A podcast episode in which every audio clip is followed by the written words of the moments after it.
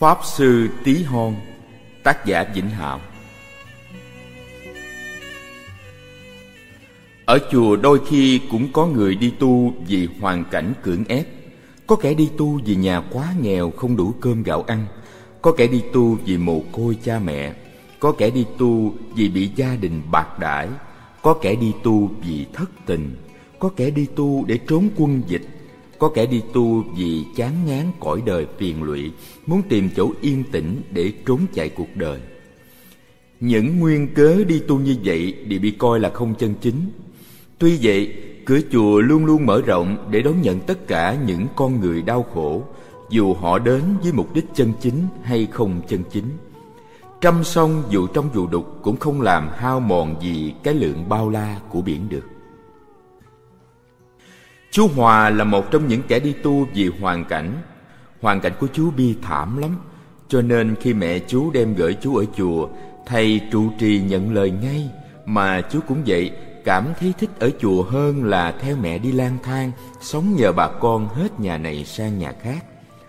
Chú nhớ rằng nhà chú trước kia cũng to lớn rộng rãi lắm, có sân có giường, có nhiều cây ăn trái, có chú Hải làm giường, có chị Tám giúp việc, bác Cần tài xế, vân vân. Dinh cơ đồ sộ của ba chú là một trong những ngôi nhà danh tiếng của vùng. Không biết ba chú có làm việc gì cho chính quyền không? Chú chỉ nhớ là mỗi sáng bác Cần lái chiếc xe hơi màu đen đưa ba chú đi làm ở đâu đó, chiều mới về nhà.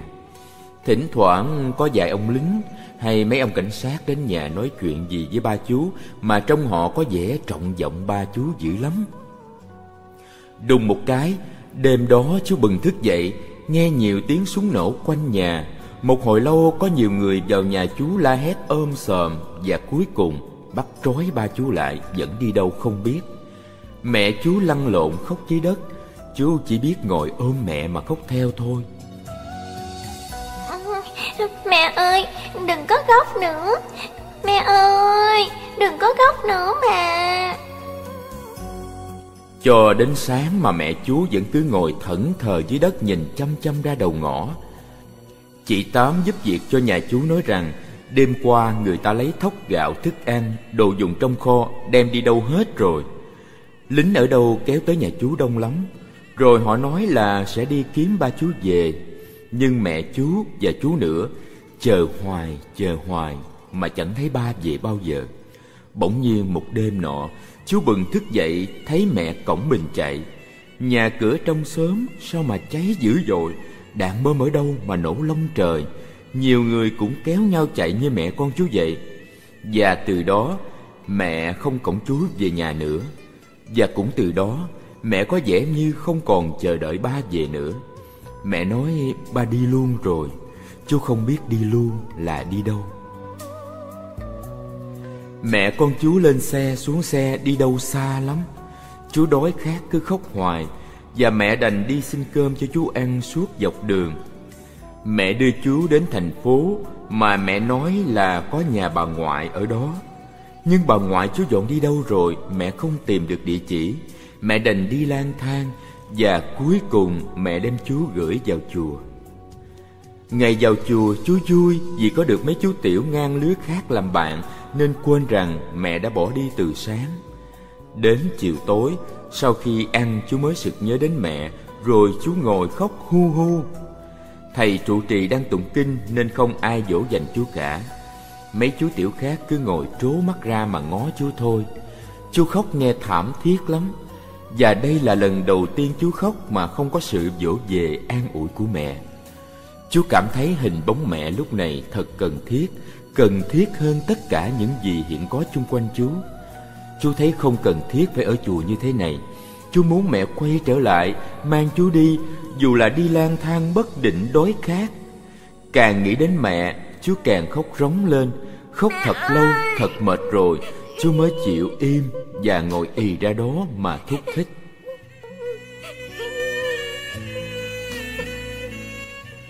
Một chú tiểu đến cầm tay chú Nói hoài một câu dỗ dành Chẳng thêm chẳng bớt một chữ. Đến đi Đừng khóc nữa. Đến đi Đừng khóc. Đến đi mà Đừng có khóc nữa.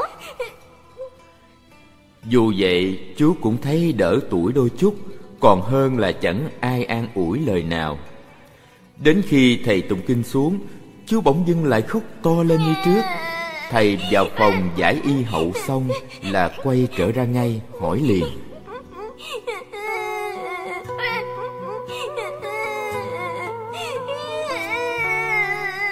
Nè Sao mà khóc trời sầu đất thảm vậy con?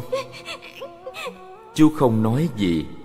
Thấy có thầy lưu tâm là chú khóc nhiều hơn. Nước mắt nước mũi tuôn ra không kềm lại được. Thầy xoa xoa đầu chú dỗ dành Thôi nín đi Nín đi Mai mốt mẹ con sẽ trở lại mà. Đó là câu an ủi mà chú đang chờ đợi. Chú nín khe Quẹt mũi một cái rồi hỏi thầy.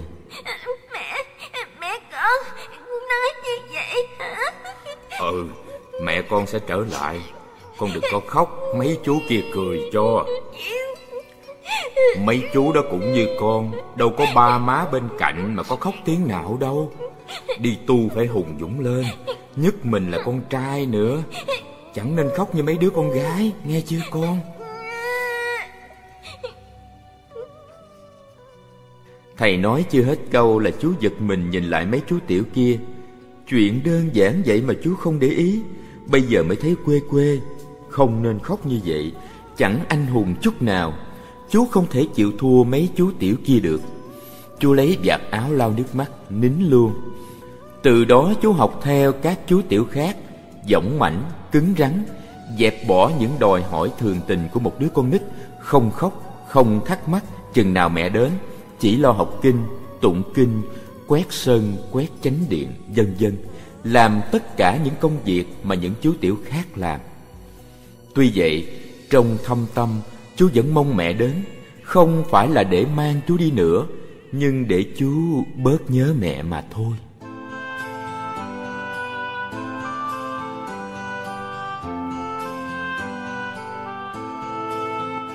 Chú Hòa là một đứa trẻ thông minh và có thể nói là có căn tu. Vài người Phật tử thường lui tới chùa đã nói như vậy. Sự tiến bộ rất nhanh của chú trong việc học kinh và giáo lý khiến thầy hài lòng và có khi tấm tắc khen với vài đạo hữu khác. Chú đến sau mà thuộc kinh, giỏi giáo lý hơn những chú tiểu đến trước. Do đó, chỉ trong vòng một tháng là chú đã được thầy xuống tóc cho, chừa lại một cái chởm ở trước cho đến lúc chú xuống tóc để trở thành một chú tiểu Mẹ chú vẫn không thấy trở lại Dù sao chú cũng dần dần quen thuộc với cảnh chùa rồi Nơi đây chốn tu hành thanh đạm Chú cũng tìm thấy những thú vui thích hợp cùng các chú tiểu ngang lứa. Chú không thấy khổ, Chỉ thỉnh thoảng thấy nhớ mẹ Và trông mẹ đến thăm mình.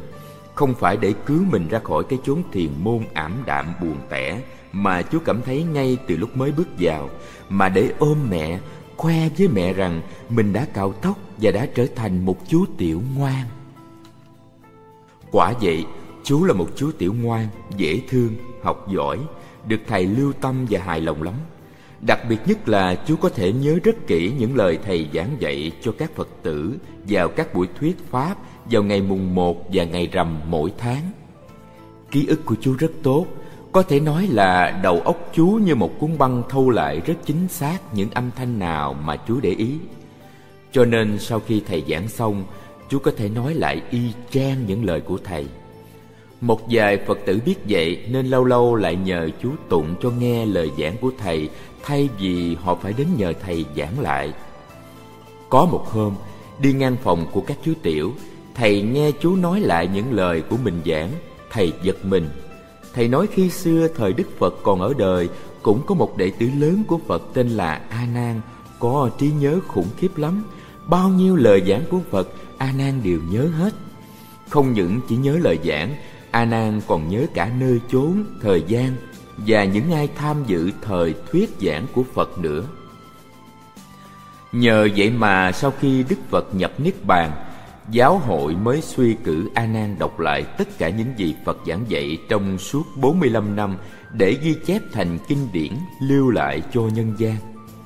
Nhưng thầy cũng nói thêm, A Nan chỉ nhớ mà không thực hành cho nên mãi đến khi Ngài Ca Diếp triệu tập 500 vị thánh tăng lại để kết tập kinh điển thì A Nan vẫn chưa đủ tiêu chuẩn để tham dự.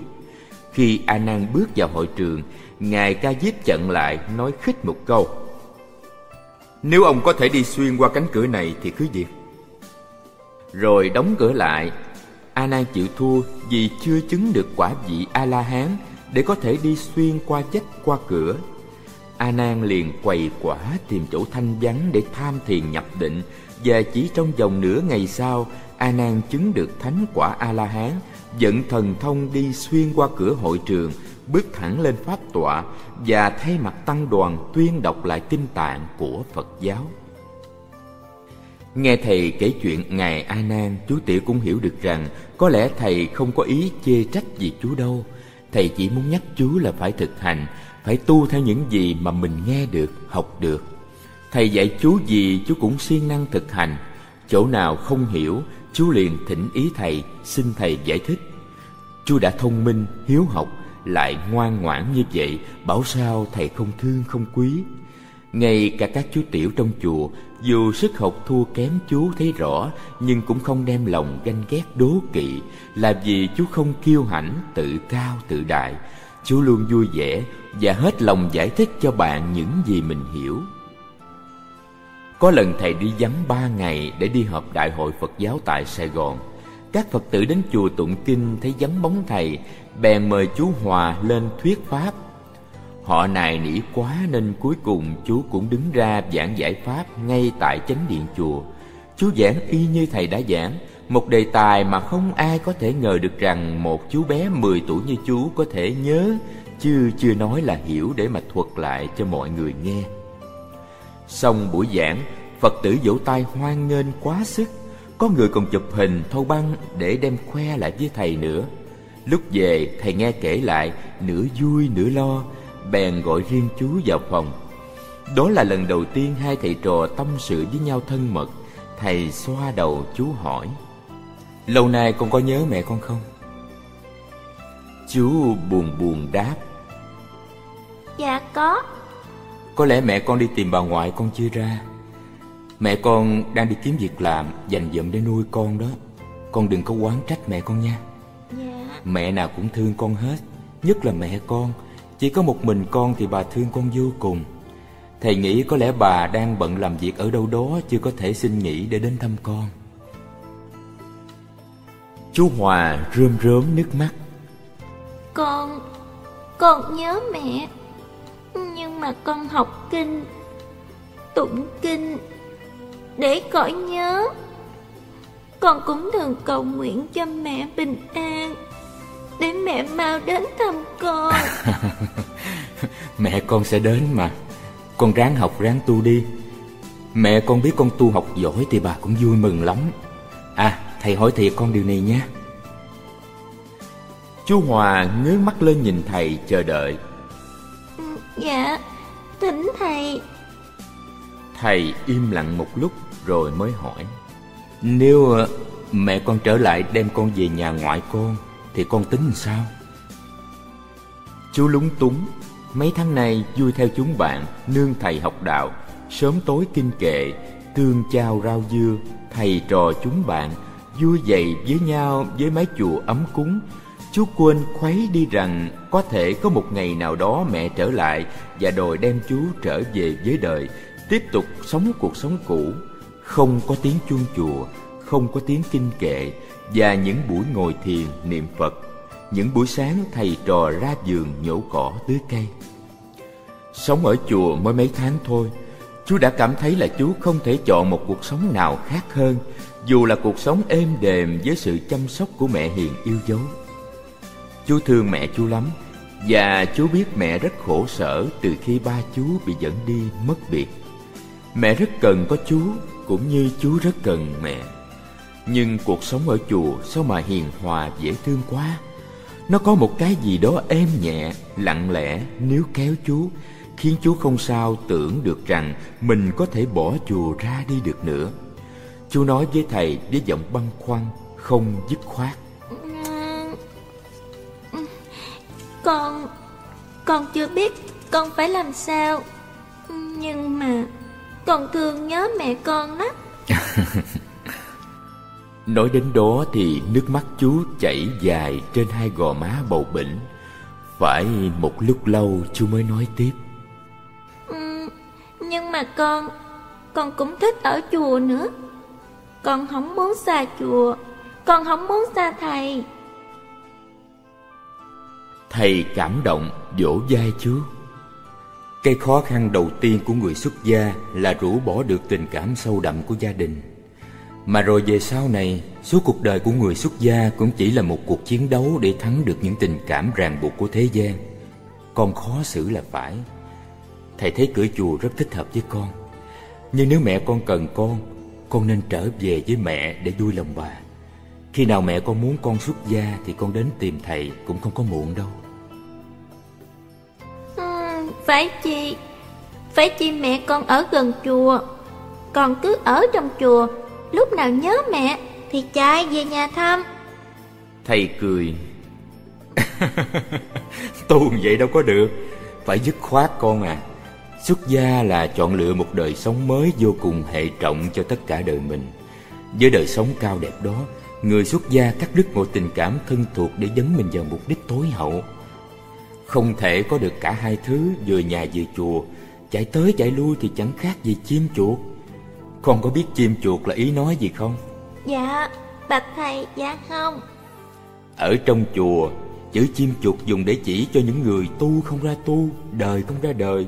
Thứ gì cũng thích Cũng không từ bỏ. Gặp khi bất lợi thì bên nào cũng chối chạy Gặp lúc tốt đẹp thì bên nào cũng muốn dự phần. Giống như con dơi khi người ta muốn bắt những loài biết bay như chim Thì nó nói nó thuộc loài chuột Chứ không phải loài chim dù nó biết bay. Nhưng khi người ta bắt chuột thì nó chối Nói rằng nó không phải giống chuột Mà thuộc loài chim biết bay. Ừ, Dạ con hiểu rồi. Cho nên thầy muốn con suy nghĩ trước Chọn lựa trước Để khi mẹ con trở lại Con sẽ biết điều gì nên làm. Dạ Chú cúi đầu chắp tay cảm ơn thầy rồi lui ra. Chưa bước đến cửa thì thầy gọi lại. Nè con. Dạ thưa thầy gọi con. Thầy vừa nói vừa cười. À, con thực sự muốn xuất gia luôn hả? Dạ con muốn xuất gia. Mẹ con chỉ gửi gắm con nơi đây cho chùa chăm sóc giùm chứ không phải cho con xuất gia nhưng mà con thích. Đầu cũng cao rồi nè. Còn làm tiểu thì xuống tóc hay để tóc lại cũng chẳng khó khăn gì. Mẹ con thấy con xuống tóc rồi Chắc mẹ cũng không có kêu con về đâu. Thầy hy vọng như vậy. Tuy nhiên chỗ quan trọng là chính con có muốn xuất gia hay không?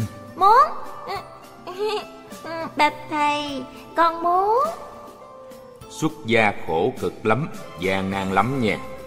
Làm chú tiểu như con bây giờ chưa thấy được những nghịch cảnh to lớn mà các thầy gặp phải đâu. Xuất gia không dễ dàng như làm chú tiểu quét đá đa, học kinh Phật là đủ. Đến khi con trưởng thành, trăm ngàn thứ chướng ngại kéo đến Quấy phá không để cho con yên đâu. Chỉ những kẻ quyết tâm, ý chí dũng mãnh Nguyện lực thâm sâu mới có thể vượt qua được. Ừ, Dạ được mà, bạch thầy, ghét ớt Giỏi lắm, có chí lớn. Hãy nhớ lời con nói với thầy hôm nay nha. Dạ. Thầy mong con sau này sẽ làm rạng rỡ cho đạo. Dạ. Nè Dạ. Con muốn làm gì mai sau? Làm Phật hay làm tổ? Chú chỉ cười rồi nói. Dạ Làm Pháp Sư. Làm Pháp Sư dạ. Tốt lắm Mấy hôm thầy đi vắng, con đã giảng Pháp cho Phật tử rồi kia mà. Được lắm, Con có thể thành Pháp Sư lắm. Nhưng mà phải chịu khó nghiên cứu học hỏi. Ở mãi bên thầy thì không học được nhiều Như khi theo học ở Phật học viện. Ở đó giáo hội cử các giáo sư giỏi đến dạy cho các con. Nhiều môn học lắm. Thầy thì không có thì giờ Và cũng không có khả năng để dạy cho các con tất cả các môn. Hiểu chưa? Ngoài ra các con xuất gia theo thầy Không có nghĩa rằng các con chỉ là đệ tử của riêng thầy, Mà các con chính là đệ tử Phật, là con của giáo hội. Sau này lớn lên, các con sẽ hiểu rõ hơn vai trò của các con đối với đạo pháp cũng như đối với đất nước. Tóm lại, các con nên chuẩn bị để lên đường đi học. Ủa, Hòa, Sao nãy giờ con im lặng vậy? Con nghĩ sao? Con thích đi học không? Chú Hòa cúi mặt lặng thinh một lúc rồi hỏi Phật học viện Ở xa không bạch thầy? Thì ở trong tỉnh Không xa lắm đâu.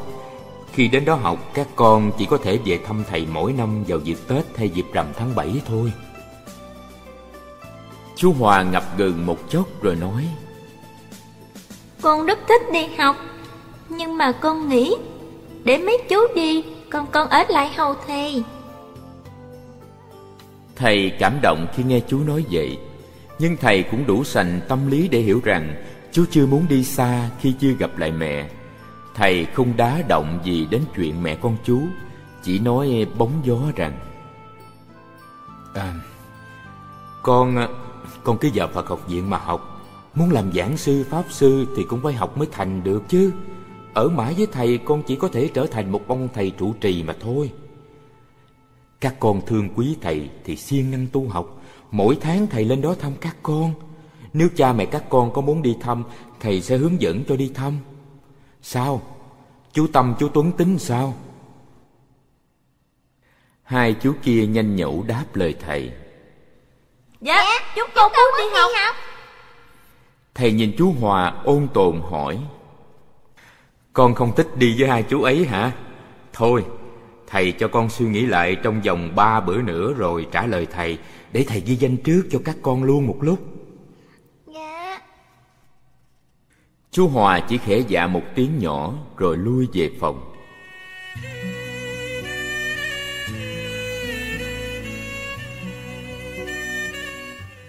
Cha mẹ chú Tâm và chú Tuấn được tin các chú sắp đi học xa, liền đến chùa gặp thầy để tìm hiểu thêm về việc học đó.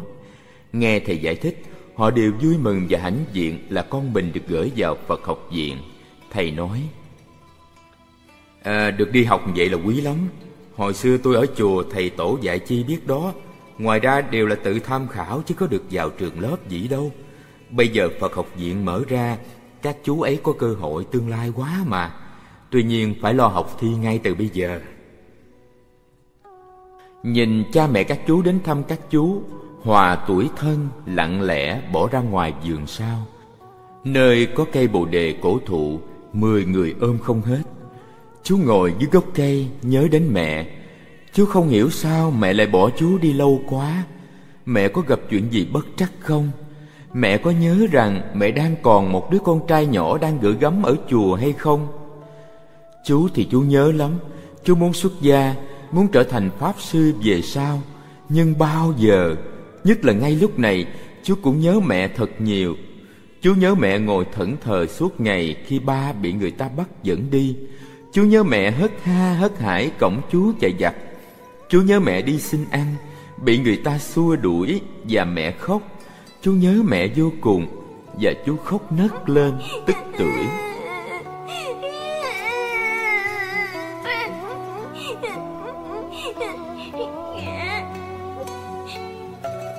Thấy dám chú, Thầy để cho cha mẹ chú Tâm và chú Tuấn tha hồ tâm sự với con của họ. Rồi thầy lặng lẽ đi tìm chú Hòa. Thầy thấy ngay chú dưới gốc cây bồ đề. Thầy bước nhẹ đến, Ngồi xuống bên cạnh chú, Tay xoa đầu, vuốt vuốt cái chởm của chú.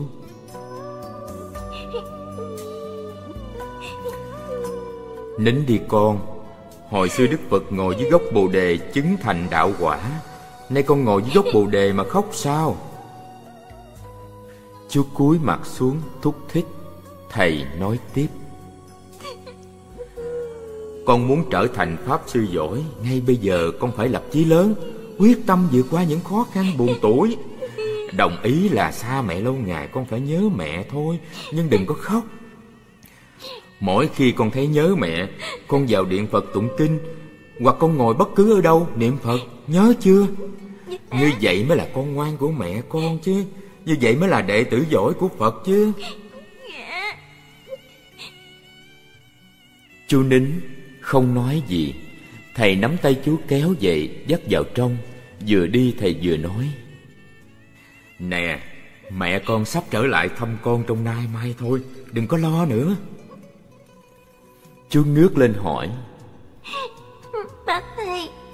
Sao thầy biết? Thầy biết mà.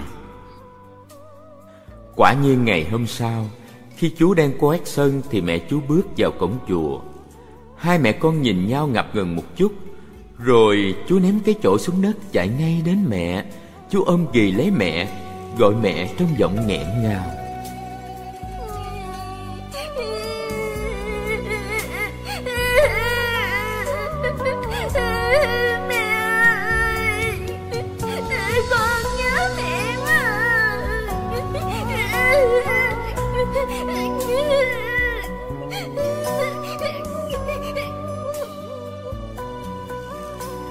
Mẹ chú cũng ôm chặt lấy chú Không nói một lời. Nhưng nước mắt bà chảy ròng ròng. Một lúc lâu bà mới nói Đến đi con. Mẹ đến thăm con này nè.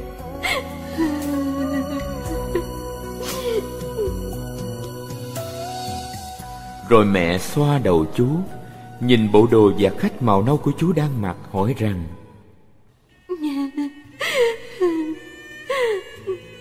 kêu con. Cạo tóc đi tu như vậy.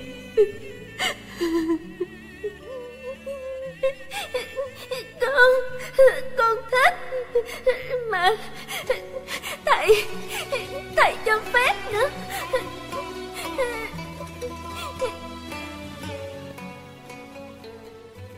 Người mẹ im lặng suy nghĩ rồi hai mẹ con kéo nhau đến ngồi Ở băng ghế đá trong vườn chùa. Chú Tiếu Tích kể chuyện ở chùa cho mẹ nghe.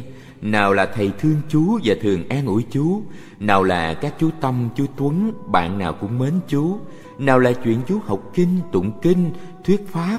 Nào là chuyện ăn uống, ngủ nghỉ như thế nào. Nào là chuyện thầy xuống tóc cho chú, vân vân.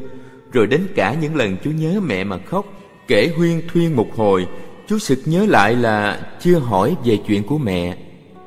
Mẹ ngập ngừng một chốc rồi kể tóm tắt cho chú nghe Rằng mẹ đi tìm bà ngoại, Nhưng bà ngoại dọn xuống miền Tây mà chẳng biết là ở tỉnh nào. Mẹ phải hỏi thăm hết chỗ này đến chỗ nọ, Từ bà con đến láng giềng. Cuối cùng mới biết được là bà ngoại dọn xuống Cần Thơ. Mẹ phải xuống đó, rồi nhờ anh cảnh sát khắp các địa phương tìm giúp. Cuối cùng khi tìm ra được nhà bà ngoại Thì bà ngoại đang nằm trên giường bệnh. Ông ngoại ghẻ, Ba ghẻ của mẹ chú Hòa chết trước đó một tháng. Ngoại buồn quá bệnh theo và nằm liệt giường. Nhờ hàng xóm thương tình thay phiên chăm sóc, May có mẹ về kịp lúc để hầu hạ bà ngoại trước khi mãn đời. Bây giờ căn nhà của ngoại có cả giường tược để lại cho mẹ. Mẹ nhờ hàng xóm trong hộ rồi lên đây rước chú về sống với mẹ dưới đó. Chú nghe mẹ nói thì sửng sốt. Mẹ Mẹ ơi Mẹ rước con đi hả? Ừ, Chứ sao nữa con? Mẹ chỉ con mình con thôi mà Không rước con Thì rước ai chứ? Chú rơm rớm nước mắt. Mẹ Không thích con đi tu hả mẹ Hồi đó Mẹ chỉ đến gửi con Nhờ thầy trông coi một thời gian Để mẹ đi tìm bà ngoại thôi mà. Mẹ đâu có nói là cho con đi tu đâu. Thầy nói Con có cần tu đó mẹ. Thầy còn nói Sau này con sẽ thành pháp sư. Bà mẹ mỉm cười nói Tại vì Không thấy mẹ trở lại Thầy nói như vậy thôi Chứ bây giờ mẹ tới rước con Thì có ở chùa nữa đâu mà làm pháp sư. Con giảng hay lắm đó mẹ Ai cũng khen con hết. Đó đâu phải lý do để con bỏ mẹ đi tu. Bây giờ nhà cửa ổn định rồi Con phải theo mẹ về chứ. Chú dãy nảy một chút rồi hỏi mẹ.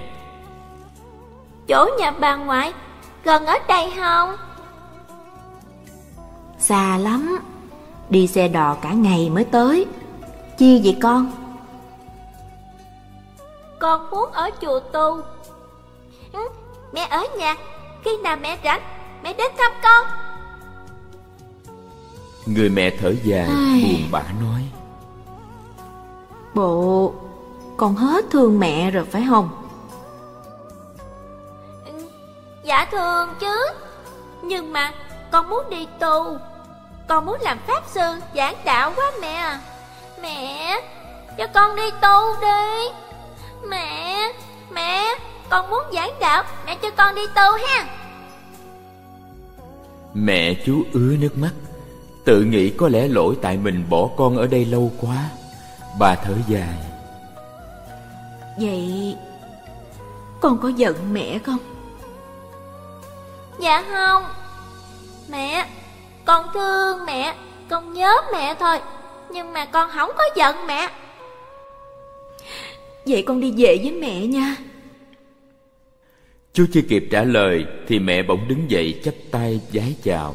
Chú quay lại thấy thầy đến phía sau lưng. Thầy nở nụ cười đôn hậu nói với chú.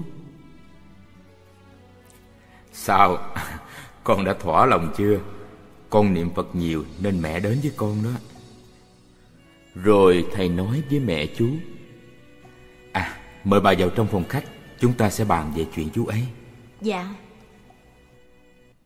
Mẹ chú nói nhỏ Rồi nắm tay chú dắt theo thầy. Thầy ngồi xếp bằng trên trường kỷ Hai mẹ con chú cùng ngồi ở một chiếc ghế dựa rộng ở phía đối diện. Thầy chậm rãi rót trà mời khách xong Rồi hỏi Bà đã tìm được bà thân chưa? Dạ bạch thầy Đã tìm được rồi.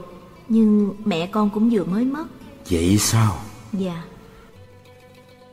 Ngưng một lúc thầy nói à, Tôi chia buồn cùng bà Và sẽ ghi tên cầu siêu cho bà cụ. Nhìn sang chú Hòa thầy bảo Con ra ngoài chơi với hai chú Tâm và Tuấn Để thầy bàn chuyện với mẹ con một chút ha? Dạ Chú Hòa tần ngần một lúc rồi bái thầy lui ra ngoài.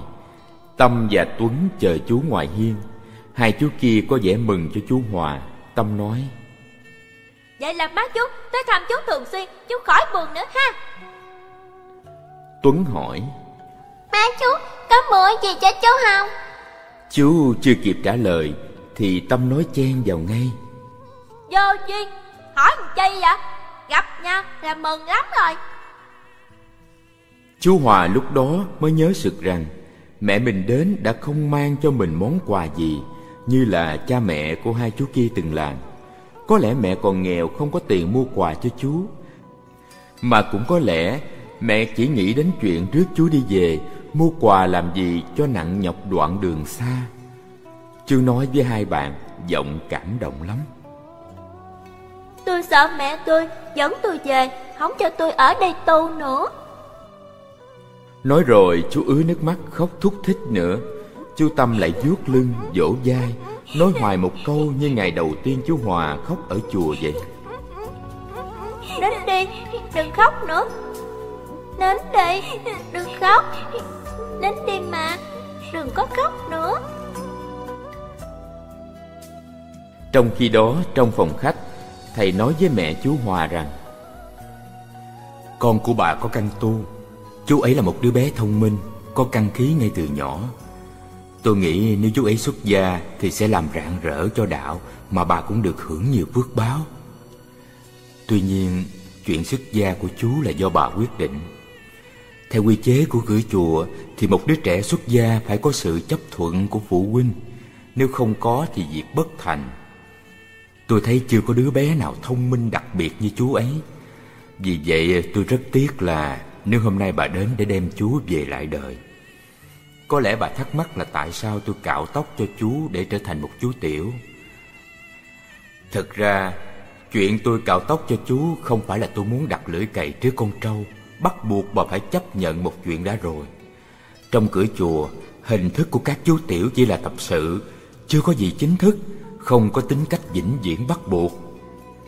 Do đó Chú có thể theo bà trở về Mà không có trở ngại trên phương diện kỷ luật hay sở nguyện của chú ấy cả. Trong đạo Phật không bao giờ có tính cách bắt buộc một người phải theo hay bỏ đạo. Ở chùa, Chú Tiểu chỉ là một chú bé tập sự hạnh xuất gia. Thấy tu được thì tiếp tục, Không kham được hoặc vì hoàn cảnh nào mà phải bỏ dở Thì cứ việc đi về. Không có gì rắc rối trở ngại hết. Bà không phải lo ngại. Điều quan trọng là bà nên chọn lựa tương lai của chú Tôi chỉ góp ý thôi, Và bà là người quyết định. Có điều tôi nhắc lại như đã nói khi nãy rằng, Nếu xuất gia thì cả chú và bà đều được phước báo lớn. Bản thân chú sẽ là đường cột cho đạo Pháp mai sau. Còn ngược lại À thì không có gì cả. Ý của tôi muốn nói là Không được tốt đẹp bằng để cho chú xuất gia đó mà. Mẹ chú Hòa cảm động thưa. Dạ bạch thầy. Con thật là đội ơn thầy đã dưỡng dục chú ấy một thời gian Giúp cho con qua cơn ngặt nghèo Và đề nghị một tương lai tốt đẹp cho chú Trong nẻo đạo qua sự xét đoán của thầy. Ơn nghĩa này Thiệt Con suốt đời không quên nổi đâu. Nói đến đó thì bà quỳ sụp xuống Vừa lại vừa khóc Vị thầy ngăn cản Đừng làm vậy mà. Thời buổi loạn ly này, Bao gia đình tan nát đổ vỡ Mọi người gặp kẻ nguy khó, ngặt nghèo, Ai cũng muốn đùm bọc nhau. Huống chi, cửa chùa là nơi nương tựa Cho mọi con người đau khổ. Việc đón nhận chú ấy hay giúp bà Là bổn phận của chúng tôi thôi. Tôi chỉ muốn hỏi bà xem Ý kiến của bà thế nào Về việc đi hay ở của chú ấy. Bà nghĩ sao? À, Nếu bà chưa có thể quyết định liền được Bà có thể đem chú ấy về nhà hôm nay Rồi hai mẹ con cùng suy tính bàn bạc và quyết định. Khi nào bà đem chú trở lại Cửa chùa cũng hoan nghênh đón nhận. Dạ Bạch thầy Dòng họ bên chồng con á Chỉ còn có chú ấy Chú xuất gia mà thành được danh tăng có lợi cho đạo cho đời Thì thiệt là phúc đức cho con. Nhưng mà Nghĩ đến sự tuyệt tự của dòng họ nhà chồng Con thấy không được an lòng. Cho nên con nghĩ chỉ còn có mỗi một cách Là đem chú ấy về nhà mà thôi. Thầy gật gù rồi thở dài. À, Đành vậy. Đáng tiếc, đáng tiếc. À thôi Bà hãy ra gọi chú ấy vào sửa soạn hành lý mà về Mẹ chú đứng dậy vái dài rồi lui ra Chú Hòa đang đứng cùng hai bạn ngoài hiên Thấy mẹ bước ra liền quẹt nước mắt hỏi liền Sao mẹ? Mẹ ơi Sao? Sao? Thầy nói sao hả mẹ? Thầy nói sao? Mẹ chú nói với chút ái ngại Thầy bảo mẹ quyết định Vậy, vậy mẹ quyết định sao? Người mẹ không trả lời Quay nhìn hai chú kia Rồi nhìn lại con mình Bà chưa biết phải nói sao Chú Hòa lại dục Mẹ, mẹ quyết định sao vậy mẹ? Con... con thương mẹ không? Dạ thương Vậy thì mẹ ở đâu? Con ở đó, có phải không? Dạ phải, dạ không.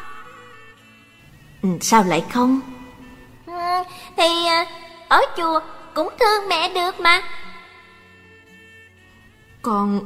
con nỡ bỏ mẹ một mình ở nhà hay sao? Mẹ ơi Mẹ Con muốn đi tu Mẹ ơi Con Con năn nỉ mẹ Mẹ cho con đi tu đi Nói đến đó chú ôm lấy chân mẹ Khóc thảm thiết. Lặp đi lặp lại một câu.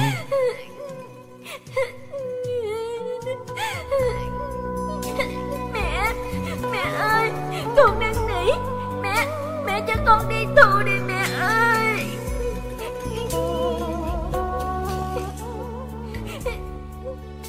Mẹ chú không cầm được nước mắt Bà không ngờ chỉ mới hai tháng Mà chú đã có thể dám quyết định xa bà để đi tu. Không hiểu ở chùa có sức cuốn hút nào Mà một đứa trẻ giàu tình cảm như con bà, Từng đeo níu lấy bà mà cũng đành đoạn đòi ở lại.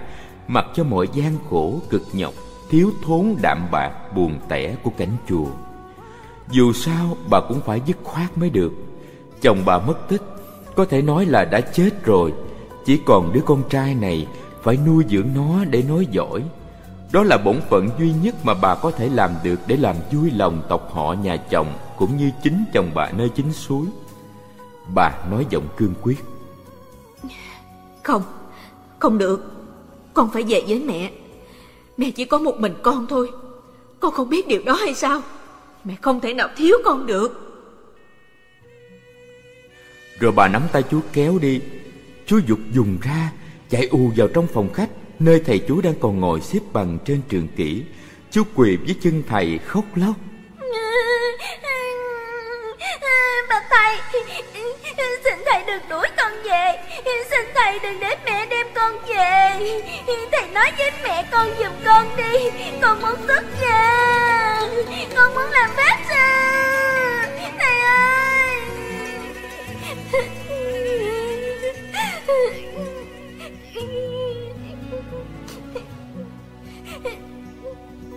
Thầy im lặng lắc đầu Mẹ chú bước vào. Bà thầy Con phải làm sao đây? Con không thể. Thầy đưa tay ra dấu cho bà đừng nói nữa. Rồi thầy xoa đầu chú Hòa Nói với giọng truyền cảm. Được rồi, được rồi. Nè con Con muốn xuất gia ai cũng quan hỷ. Nhưng bổn phận làm con Con phải lo cho tròn trước khi đầu Phật Phật dạy vào cái thời mà Phật không còn tại thế, Thì cha mẹ chính là Phật ở trong nhà vậy. Con hãy nhớ lấy điều đó. Chuyện xuất gia của con, thầy làm chứng cho. Dù con không ở bên thầy, Nhưng tâm luôn hướng thiện. Hàng ngày con ngoan ngoãn dâng lời mẹ, Làm vui lòng mẹ, Chăm chỉ học hành, tránh làm điều ác, Làm các việc lành, Trọn đạo làm con, Thì thầy vẫn coi con như là đệ tử thân cận của thầy rồi. Hơn nữa Thầy bao giờ cũng nhớ ước nguyện của con là xuất gia Và trở thành Pháp Sư. Mấy hôm thầy đi vắng, Không phải con đã từng làm một Pháp Sư tí hon đó sao? Con giỏi lắm. Nhưng con nên về với mẹ. Sau này con có trở lại chùa bất cứ lúc nào, Thầy cũng đón nhận mà. Chú im lặng lắng nghe thầy nói. Nhưng sao chú vẫn không muốn đi về với mẹ? Dù rằng chú thương mẹ rất nhiều Chú quay qua nhìn mẹ, Đôi mắt thành khẩn năn nỉ. Thầy đưa tay ra giấu cho mẹ chú Bảo cứ về đi. Người mẹ ngập ngừng một lúc Rồi vái chào thầy bước lui, Vừa bước lui vừa nói với chú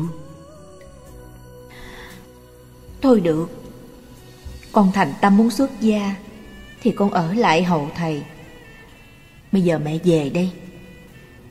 Con nhớ, Tu học siêng năng, Đừng phụ lòng thầy Và cũng không nên làm xấu mặt họ hàng nhà mình nghe con.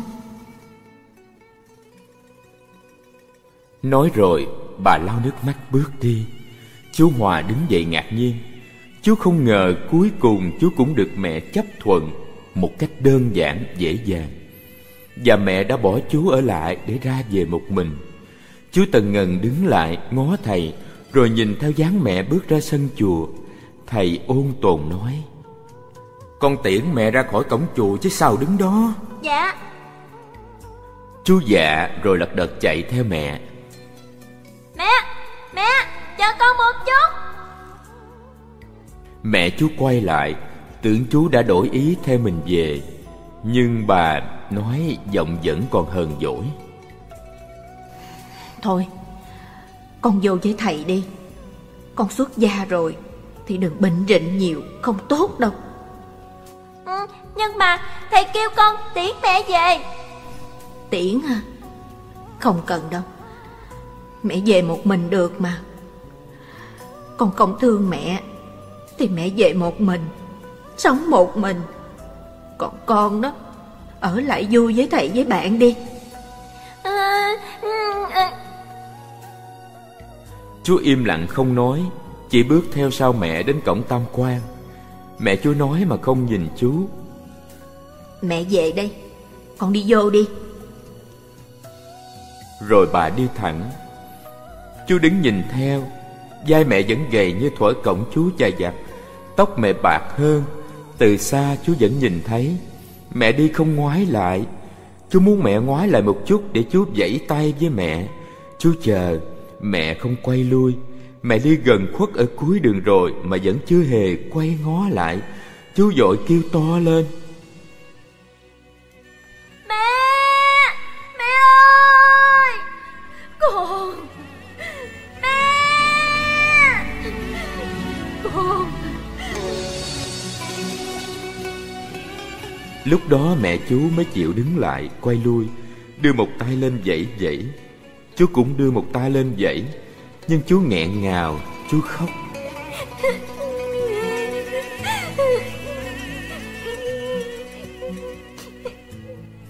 Chú thương mẹ quá Chú thấy tội nghiệp mẹ quá. Mẹ không còn ai bên cạnh. Ông ngoại, bà ngoại đã chết, Ba đã mất tích. Chú đi tu, Thì mẹ chỉ có một mình thui thủi. Chú biết chú không thể bỏ mẹ đi về một mình được. Chú dùng chạy theo mẹ. Mẹ chú đứng ở cuối đường chờ đợi. Hai mẹ con ôm lấy nhau khóc nức nở, Rồi họ đi luôn, Không quay trở lại chùa nữa.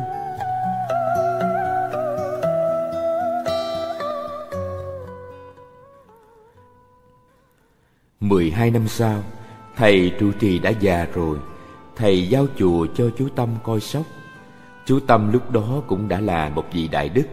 Tuy còn trẻ nhưng tài giỏi đức hạnh Đủ khả năng quán xuyến mọi việc của chùa Chú Tuấn cũng đã thành một vị trụ trì ở một ngôi chùa khác. Thầy trụ trì tĩnh tu trong tịnh thất Ít tiếp xúc ai. Hôm đó bỗng có một người lính vào chùa xin gặp thầy trụ trì. Chú Tâm ra tiếp, người lính nói Thưa thầy Tôi muốn gặp vị thầy trụ trì lớn tuổi kia. Chú Tâm hiểu là người lính muốn gặp thầy mình.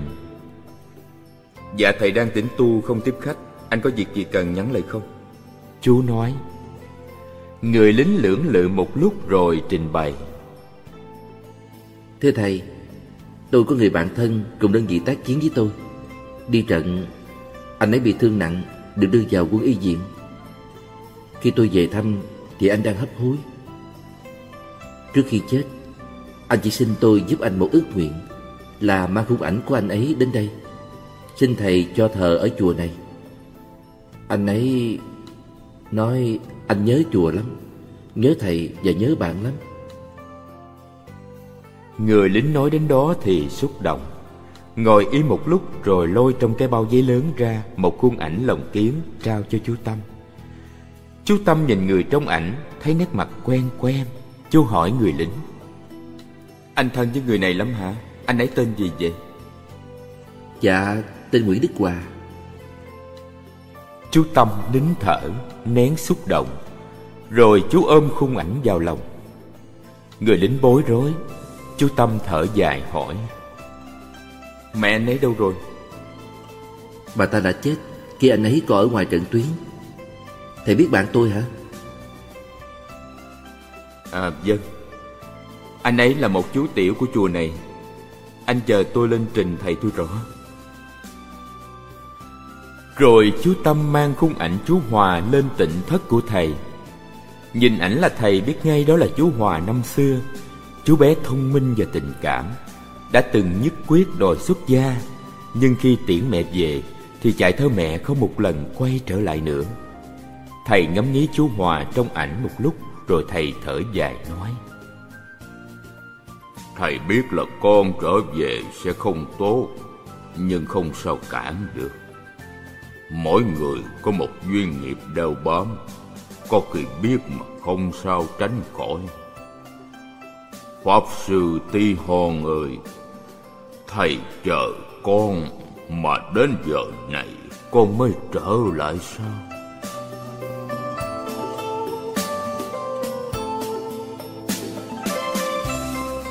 Chú Tâm lui ra Đặt khung ảnh của chú Hòa lên bàn thờ các dông linh. Chú Tâm đốt nhang cho bạn. Thấy đôi mắt bạn trong ảnh có vẻ như muốn khóc. Hồi nhỏ chú Hòa cũng hay khóc lắm. Đôi mắt chú lúc nào cũng ương ướt Bây giờ chú là người lính chiến đã chết trận Da sạm đen, rắn chắc. Nhưng đôi mắt chú vẫn vậy, không thay đổi. Đa cảm, thông minh Và trong sáng như thiên thần. Chú Tâm bùi ngùi nói Nín đi, đừng khóc nữa Pháp Sư Tí Hôn